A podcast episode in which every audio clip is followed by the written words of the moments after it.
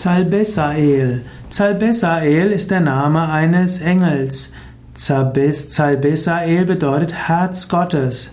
Zalbesael ist ein Engel, der die Herrschaft hat über die Regensaison, also die Regenzeit.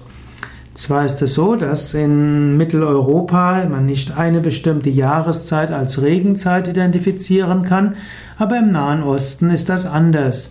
Da ist ein bestimmter Teil des Winters gilt als Regenzeit und diese Regenzeit war besonders wichtig oder ist besonders wichtig. Auch in Indien ist der Monsun sehr wichtig. Wenn der Monsun zu stark ist, gibt es Überschwemmungen wenn es nicht genügend Regen gibt, dann gibt es Trockenheit, Missernte. Und in früheren Zeiten sind Menschen verhungert, wenn der Monsun ausgeblieben ist. Und so ist Zalbesael besonders wichtig als derjenige, der den Regen bringt. Zalbesael gehört also zu den Menschen, zu den Engeln, die mit dem Regen zu tun haben.